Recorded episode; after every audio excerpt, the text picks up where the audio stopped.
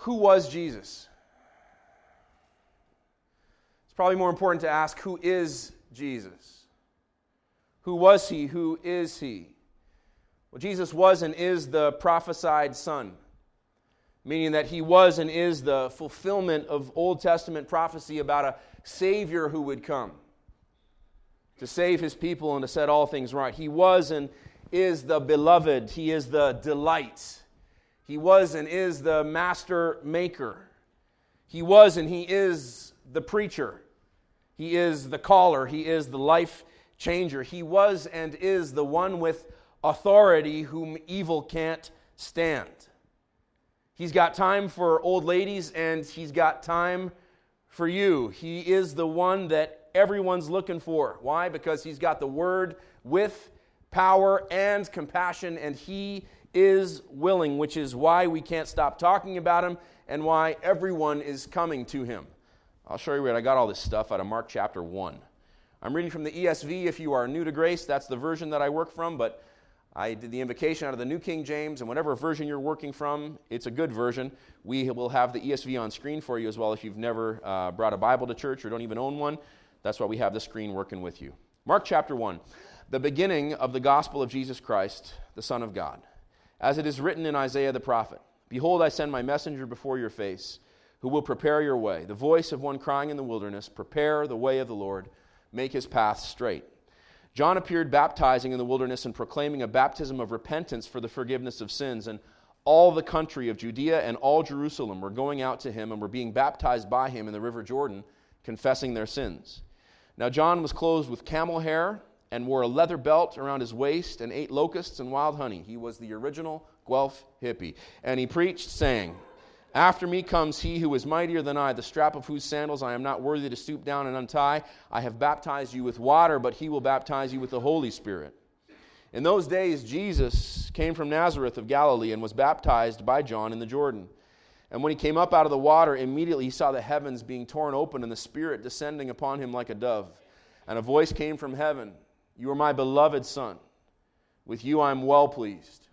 The Spirit immediately drove him out into the wilderness, and he was in the wilderness 40 days being tempted by Satan. And he was with the wild animals, and the angels were ministering to him. Now, after John was arrested, Jesus came into Galilee proclaiming the gospel of God and saying, The time is fulfilled, and the kingdom of God is at hand. Repent and believe the gospel. Passing alongside the Sea of Galilee, he saw Simon and Andrew, the brother of Simon, casting a net into the sea, for they were fishermen. And Jesus said to them, Follow me, and I will make you become fishers of men.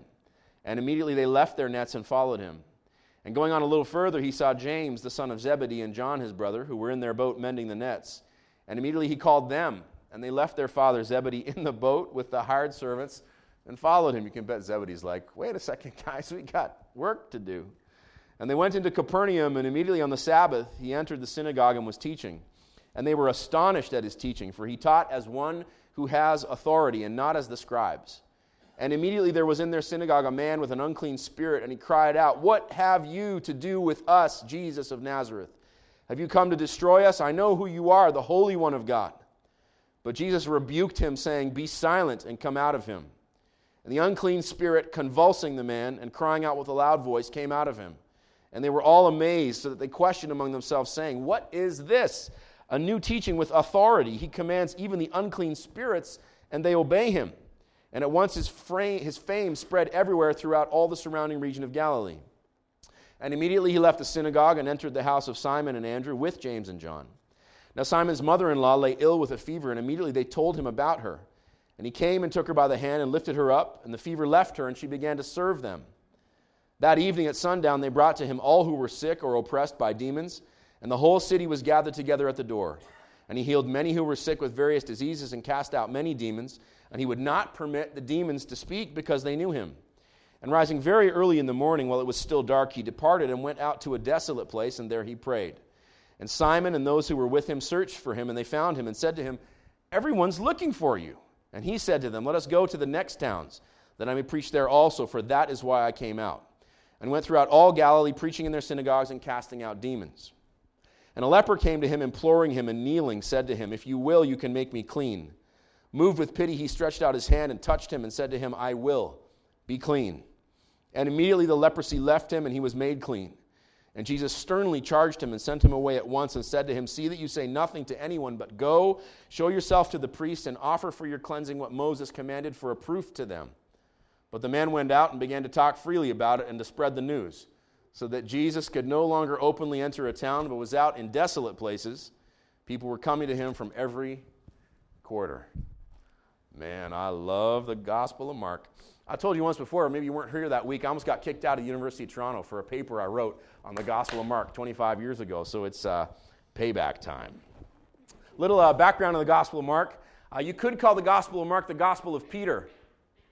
You could call it the Gospel of Peter because John Mark, the writer of the Gospel of Mark, was uh, basically Peter's secretary. He was his attendant and he was his writer. Here's a little background on the Gospel of Mark. Widespread evidence from the early church fathers affirms that Peter passed on reports of the words and deeds of Jesus to his attendant and writer, John Mark. Of particular significance in this regard are the brief statements by Papias, bishop of Hierapolis from 120 AD, preserved by Eusebius of Caesarea, 260 to 340 AD. Papias states that he received oral tradition from John the elder and apostle and he passes on the following regarding Mark. One, he was the writer for Peter. Two, he wrote down accurately as much as he could remember of Peter's words, which the latter had adapted to the needs of the moment. Three, he was not an eyewitness of Jesus nor a disciple. Four, it was his desire not to omit or misrepresent anything. Papias concluded that the Gospel of Mark gains its apostolic and reliable character from its Petrine origin, meaning because Peter lies behind it, this gospel has authority. Peter stands behind Mark's gospel. Most scholars affirm that it was written in Rome somewhere around AD 50. Some scholars would dispute that and say maybe it was the early 60s AD. Whether it's the early 50s AD or the early 60s AD, I want to point out how close this is to the events of Jesus' death and resurrection, which occurred somewhere in the mid 30s AD. So 33 to 36 AD is sometime around the time that Jesus was crucified and rose again from the dead. So we're within about 15 to 20 years of those events happening when this gospel is written down, somewhere in the mid 50s, perhaps the early 60s. Its ultimate purpose is to present and defend Jesus' universal call to discipleship. That's what the Gospel of Mark is about. He wants to present and defend Jesus' universal, meaning to everyone, his universal call to discipleship. The goal of John Mark's gospel is to both narrate and then to um, identify the teachings of Jesus. So, Mark wants to tell you who Jesus is, he wants to show you what Jesus did, and he wants you to take from this what you ought to do. The central conceit in the Gospel of Mark is that to be a disciple of Jesus means to copy his way of life. Literally, a disciple is a copier of their teacher. So, Mark believes clearly that to be a disciple of Jesus means to copy his way of life, or, like the hook to our series, to figure out how Jesus' life transforms ours. Welcome to the Gospel of Mark. Today's goal is to try and figure out who Jesus was so that we can do what he said and live how he lived. Let's start at the beginning. Verse 1 the beginning of the gospel of Jesus Christ, the Son of God. This is the beginning of the greatest story ever told, and you are a part of it. This first verse doesn't tell us that you are a part of it, but you will see as the book continues that you are clearly a part of Jesus' story, and Jesus' story is the greatest story ever. This is the start, the beginning of the gospel of Jesus Christ. There is room for you in his story. You will see all throughout the gospel of Mark how Jesus makes room for people. And not only does he make room for people, he makes room for people who typically are not given room in the presence of the holy. There is room for you in this story. And I want to warn you right off the top that this story is a fairly polarizing story. How do we know? The beginning of the gospel of Jesus Christ, the Son of God. John Mark throws the gauntlet down right there. He's saying this Jesus is not just a rabbi, he's not just a teacher, he's not a sage, he's not a philosopher. He is God, the Son, made flesh. Mark is pulling no punches here. He's saying Jesus is not just an option to be considered. He is God the Son made flesh, the beginning of the gospel of Jesus Christ, the Son of God. There is a central belief that lies at the heart of all the gospels of Jesus Christ Matthew, Mark, Luke, and John. And this is that that Jesus either is who he says he was, the Son of God made flesh, or he's a liar or he's crazy. Or if we want to be really, really charitable, he's been grossly misinterpreted by every scholar who ever handled the sacred texts. So, this is a question you have to wrestle with as you see the life of Jesus exposed through the Gospel of Mark. Is he who he says he was? Is he God the Son made flesh, or isn't he? Now, I want to say this in case you are checking out the story of Jesus throughout this series. And I've told you to invite your friends because if they've ever been curious about Jesus, this will be a great opportunity for them to kind of poke at him a little bit. So if that's you this morning and you're not ready yet to say, I believe that Jesus Christ is the Son of God, I want to say, I get you, and I'm not asking or expecting you to believe that starting today. I just want you to be aware that that question is the central tension that Mark is going to ask you to resolve. He's going to ask you to resolve this in your own heart and mind. And most importantly, he's going to ask you to resolve this in your lifestyle as you interact with the story of Jesus as expressed throughout these 16 weeks. You see, it's not just who is Jesus, but it's who is Jesus to you. And the beautiful thing about Jesus is that even if you're coming to him this morning, really just as someone who's curious, what I have found over 25 years in the ministry is that as people interact with Jesus, they don't get less interested in him.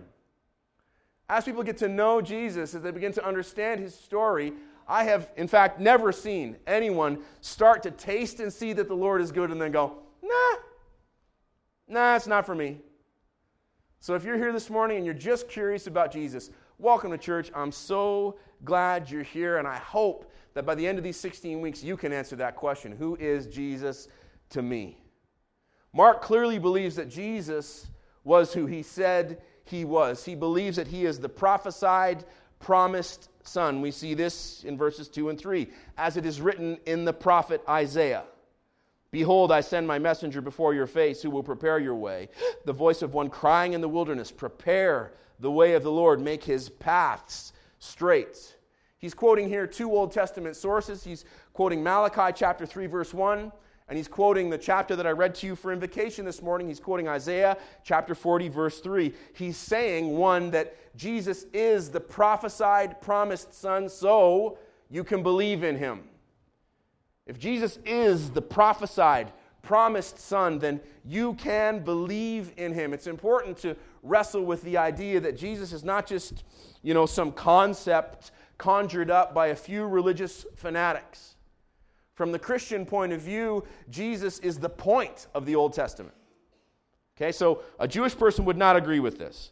A Jewish person would not say Jesus Christ is the point of the Old Testament, but a Christian person definitely would say Jesus Christ is the apex. He's the point. He's the foundation. He is why the Old Testament exists to show us the Father's love through the coming of the promised Son. Jesus is the foundation stone of Christianity. And it's important to keep in mind that for better or worse, with all its warts and beauty, Christianity is the bedrock of Western civilization. And this has been the case ever since the gospel of Jesus Christ spread from Judea in the years following AD 35 to literally overtake the Roman world, which was the established power in Western civilization at the time. And from 35 AD right through 360 AD, when the Count 325 AD, excuse me, when the Council of Nicaea set down the Nicene Creed and formalized Christianity as the faith of the empire Christianity became the bedrock of Western civilization as we know it. So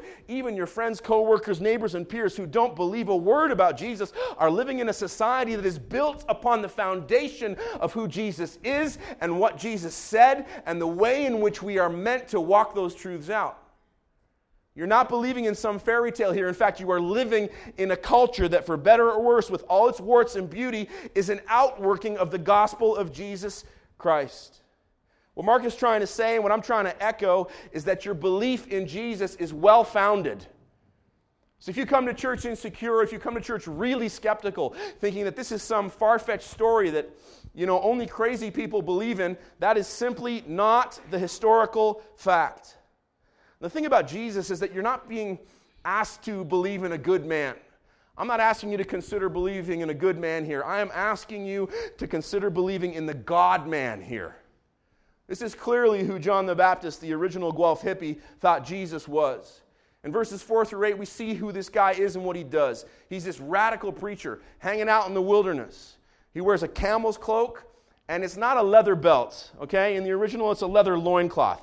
This man is wearing a leather loincloth and a camel skin as a coat. This man is tough, right? He's preaching the gospel. He's preaching the gospel of repentance for sin. He's baptizing the entire region. This guy is such a preacher and such a wild man that the entire region is coming down to hear him preach, and they're being baptized in the Jordan for the forgiveness of their sins.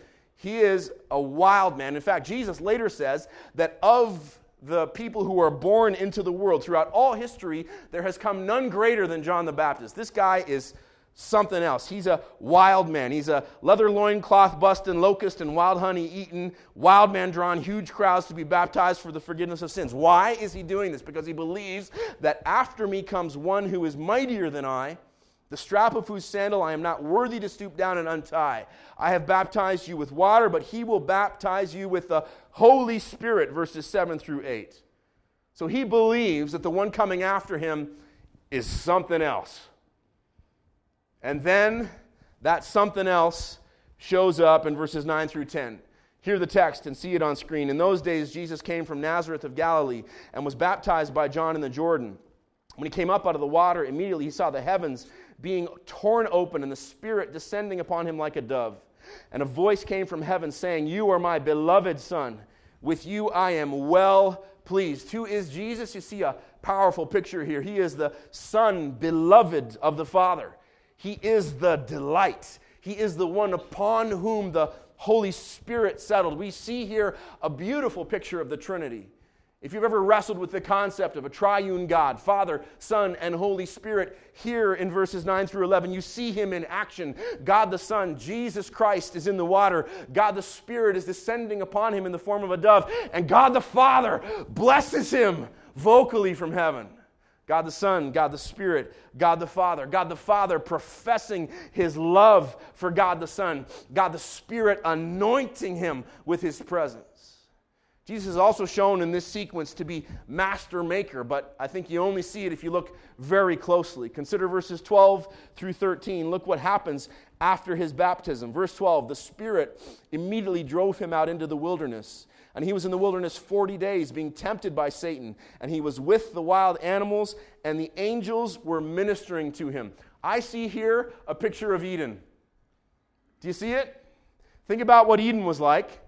And now look at this scene. Jesus is out in nature, like Adam and Eve. He's wearing clothes, though, right? He's out in nature. The devil is testing him, right? We saw that happen once before. He's chilling with the wild animals. Many of the Bible interpreters say that he was in peril of the wild animals, but when I read it in Greek, it says he was meta, the wild animals. Literally, kai and meta ton therion. Kai hoi ageloi diakonunoto. He's hanging out. He's with the wild animals, and the messengers, the angels, are through serving him. I see a picture of Jesus, the master maker here, hanging out in the desert because he made it. He's the spoken word of God made flesh. He's no stranger to this desert. He's not afraid of these wild animals. I like to picture it like one of the lions is coming up and he's laying down with the lamb that was slain. Y'all feel me? This is the master maker here. The angels are like, Jesus is in the desert. Let's go serve him. Right? He's in the desert and the devil knows who he is. He's like, I better go harass this fool. Right? Nature itself our adversary, the snake, and God's friends, the angels, all recognize who it is that's come to town. My question for you is do you? Do you recognize who it is that's come to town? Don't let yourself get outdone by a lizard. Right? Jesus is the beloved. He's the delight. He's the master maker. So, the point for you receive him as all you need. Oh man, if that could be one goal for these 16 weeks, for you to receive Jesus as all you need, I could sleep well at night. He's the preacher, point number three, contained in verses 14 through 15. Now, after John was arrested, Jesus came into Galilee proclaiming the gospel of God and saying, The time is fulfilled and the kingdom of God is at hand. Repent and believe in the gospel. I want you to notice what Jesus is saying here. He's saying the time is now to repent and believe. And the same thing is true today that was true then. The time is now to repent and believe. Doesn't matter where you're at, doesn't matter where you're from, doesn't matter what your week was like, doesn't matter what the month looks like coming up. Now is the time. Today is the day to repent and believe the gospel. It's always a good time to come to Jesus. He's the preacher, he's the caller. We see this in verses 16 through 17, passing alongside the Sea of Galilee. He sees Simon and Andrew, the brother of Simon, casting their nets into the sea, for they were fishermen. And Jesus said unto them, Follow me, and I will make you become fishers of men. And in Simon and Andrew's case, and in a few minutes, in James and John's case, he's not just the preacher, he's not just the caller, he is the life changer. Consider verse 20. And immediately he called them, and they left their father Zebedee in the boat with the hired servants and followed him. See you later, Dad. Jesus has called me. I got to go. Jesus is the preacher. He's the caller. He's the life changer. So listen up and change your way of life. I want to warn you against the tendency that we all have to ask Jesus when he calls us if we can stay and fish a little while longer. You may be guilty of that. I know I have been.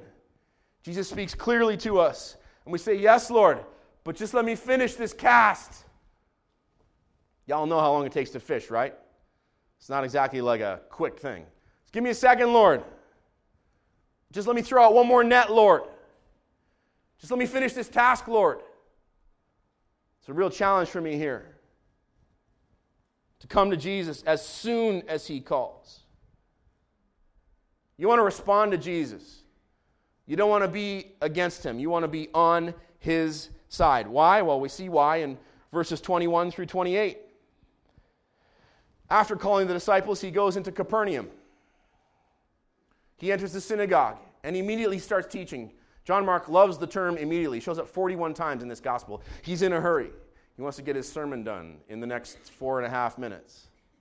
Immediately, he goes into the synagogue in Capernaum. My family and I have spent time in Capernaum. It's a very small little town on the northwestern shore of the Sea of Galilee. If you're coming to Israel with us next year, you'll get to see it. It's awesome. There is still a synagogue there. The synagogue there is from the third century. It was built, we think, above the ruins of the synagogue from Jesus' time. There's a shrine built over a house that most people believe was the house of Simon's mom, the house into which Jesus goes in just a few minutes. After he's called his disciples, he goes into the synagogue, he starts teaching, and the demon possessed man can't handle it. As soon as he starts preaching, this demon jumps up and starts shouting at him, I know who you are. What do you have to do with us? Have you come to destroy us? You're the Holy One of God. And what does Jesus do with this terrorist? He doesn't negotiate with him, he shuts him up. Be quiet and come out of him. The demon convulses the man and comes out of him, and the crowd is shocked. Who is this that even the demons listen to him. You want to be on Jesus' side. He teaches with authority. And I'll get to tell you this morning, it's my joy to proclaim that authority cuts both ways. On the one hand, Jesus' authority is very comforting. Why? Because he's in charge. You're like, I'm good. He's in charge. It cuts the other way, though, because he's in charge of you, which is terribly disturbing. All right, let's not be stupid Christians who celebrate the fact that God is in charge of the cosmos, but who rebel against the fact that He's in charge of me.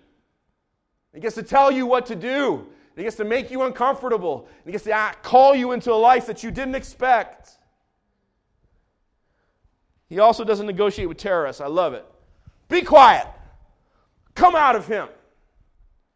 He's in charge.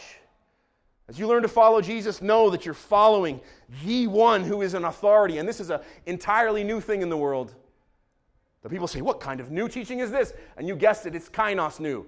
It's the new in regards to form. This is totally new. We've never seen anything like this. And it is hard for us as Christians who are part of a cultural Christianity that has sprung up over 2,000 years of following Him to remember that Jesus is something altogether new. Don't allow yourself to get used to Him. Allow yourself to believe in His miraculous power. Allow yourself to respond to His life altering call. Know that you are dealing here with the master, maker of all that is. And all were amazed. They questioned who is this one? A new teaching with authority. He is the one with authority who evil can't stand. So, applicable point for you submit to Him and walk in holiness. Once you come to believe, who Jesus is for real, holiness gets a lot easier. Because you're like, yeah, yes. Whatever you say, okay. Now, this doesn't mean you don't ever stumble. But the second you stumble, you're like, I'm sorry, Lord. Help me walk in newness of life. Right? Once you know and believe who Jesus is, holiness gets easier. And why is Jesus worthy of such devotion? Because he's literally the greatest who ever was. Point number five, he's got time for old ladies and he's got time for you. He finishes preaching in the synagogue and he goes into the house of Simon Peter's mom and she's sick with a fever. It's like, oh, big deal. He goes and lifts her up, touches her, lifts her to her feet. The fever leaves her and she serves them. I want to tell you this morning this is a pattern we see in Scripture. When Jesus heals somebody, he usually gives them a task. As Jesus heals you and restores your life, expect for him to give you a task. He has not called you to become a spectator. He has called you to join him on his mission and culture, to seek and save the lost, and to work towards the renewal of all things. Even with Simon Peter's mom, she gets up healed and she starts serving him. I want you to note that he had time for an old lady, and he's got time for you. In fact, he's got time for more than just you. Consider verses 32 through 34. That evening at sundown, literally the second that Sabbath is over, they brought to him all who were sick. In the Greek here, you know what sick is? Evilly. You're like, that's a very good picture of sickness. Evilly. They brought to him all who were evilly or oppressed by demons, and the whole city was gathered together at the door, and he healed many who were sick with various diseases and cast out many demons. I want you to note that lots of people had lots of things wrong with them. If that's you, Jesus has time for you. He makes time in Mark's gospel for those who have need. If something's wrong with you, Jesus has time for you. He's got time for old ladies and he's got time for you. So make room in your heart and time in your life for him. That one will preach good. Not just room in your heart, although some of us aren't quite there yet. Not just room in your heart, but time in your schedule for Him. Why? Well, because He's the one everyone's looking for. Point number six, introduced in verse 37. And they found Him and said to Him, Everyone's looking for you. I could say this two ways. Earlier, at the end of Shabbat, when they bring everyone to his door, it says that the whole city was looking for him. The whole city was at the door, and I would love for us as a church to interpret that allegorically and go, the entire city of Guelph is at our door, and they are hungry for Jesus. And I want you to know that your friends, family, coworkers, neighbors are much more hungry for Jesus than you would expect. You don't know how hungry they are because you have Jesus. Maybe you're here this morning and it's all you can do not to start testifying, saying, Yes, that's me. I'm hungry. I'm already hungry. I've been here one sermon. I'm already hungry for this Jesus you're talking about, preacher. Everyone was at the door. He's the one that's everyone's looking for. Jesus goes off to pray early in the morning, like, Where are you? Everyone's looking for you. Why are they looking for him? Well, because he's got the word with power. See this in verse 37. He went throughout all Galilee, preaching in their synagogues and casting out demons. When next year we go to Magdala, we'll actually be in the ruins of the first century synagogue. And I have filmed there, and so they let me behind the barrier and actually stood on the spot where Jesus would have stood as he read the Torah scroll. And you can bet that I didn't speak the rest of the day. He goes throughout all of Galilee preaching and healing those who are sick and casting out many demons. He's incredible. He's also a preacher. It's like my best day. I'm like, I get to do the job that Jesus did. I'm like, once in a while, it doesn't suck to be me. Today's one of those days. This is what Jesus did. He preached with power and he healed the sick and cast out many demons. Also, um, he's compassionate. He is willing. Look at verses 40 through 44. And a leper came to him, imploring him and kneeling to him, saying, If you will, you can make me clean. Moved with pity, compassion, he stretched out his hand and touched him and said, I will be clean. And immediately the leprosy left him and he was made clean. And then what does Jesus do? He says, Don't tell anybody. Does the leper listen to him? No. He immediately goes and starts spreading the news about Jesus who touched him and made him well, so much so that Jesus can no longer enter any towns. He has to preach in the wilderness because in Galilee, it's the only place you can gather a large crowd, is out on the hills to the west of the Sea of Galilee. The leper comes to him knee falling to him in the Greek. This is one of my favorite motifs in Mark. We see this again and again in this gospel. Someone who is shattered by suffering, coming to Jesus and collapsing before him. You know why I love this so much? Because I am that leper. I am that leper. And it's my dearest hope, friend, that over the next 16 weeks, you come to realize that you are too. Christians do not have it all together. We are not the shiny, happy people of the world, popularized by the moral majority, promoted by the religious right, and lampooned by popular culture. We are not the good people of the world, washing our cars on our lunch breaks, hosing and scrubbing as best we can in skirts and suits. We are not the religious elite. We are not the pious. We are not the good. We are the lepers at Jesus' feet. That's the most important thing I've said in this church in at least a year.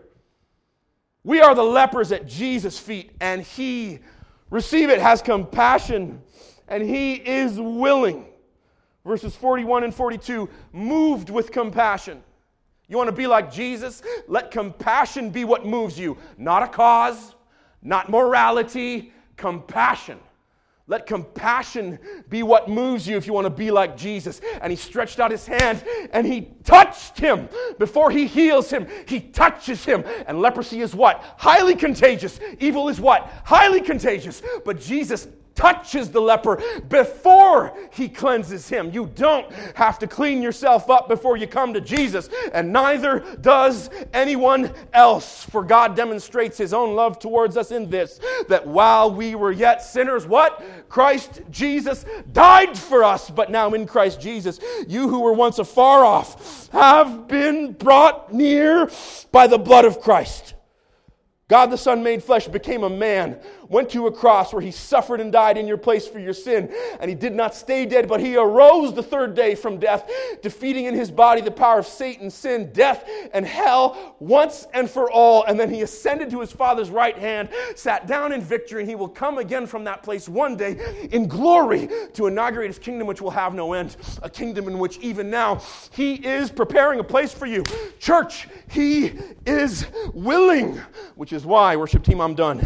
You cannot stop talking about him and why everyone is coming to him. Look as we close at verse 45. Help me, Jesus.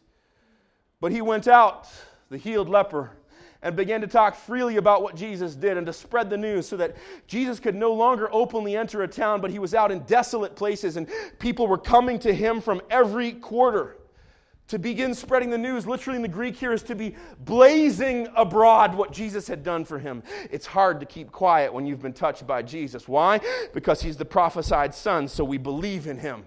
He's the blessed, the delight, the master maker, so we receive him as all we need. He is the preacher, the caller, the life changer, so we listen up and change our way of life. He's the one with authority who evil can't stand, so we submit to him and walk in holiness. He's got time for old ladies, and he's got time for you, so we make room in our hearts and time in our lives for Him. He's the one everyone's looking for. He's got the Word with power, He has compassion, and He is willing. So we run to Him and bow the knee because we are the leper at His feet, and He touched us before we were clean, which is why we can't stop talking about Him. We can't resist Him. Kai er pantakothen, and they came to Him every soil place. Friends, the children of the dust are coming to the King of Kings because Jesus' life transforms ours.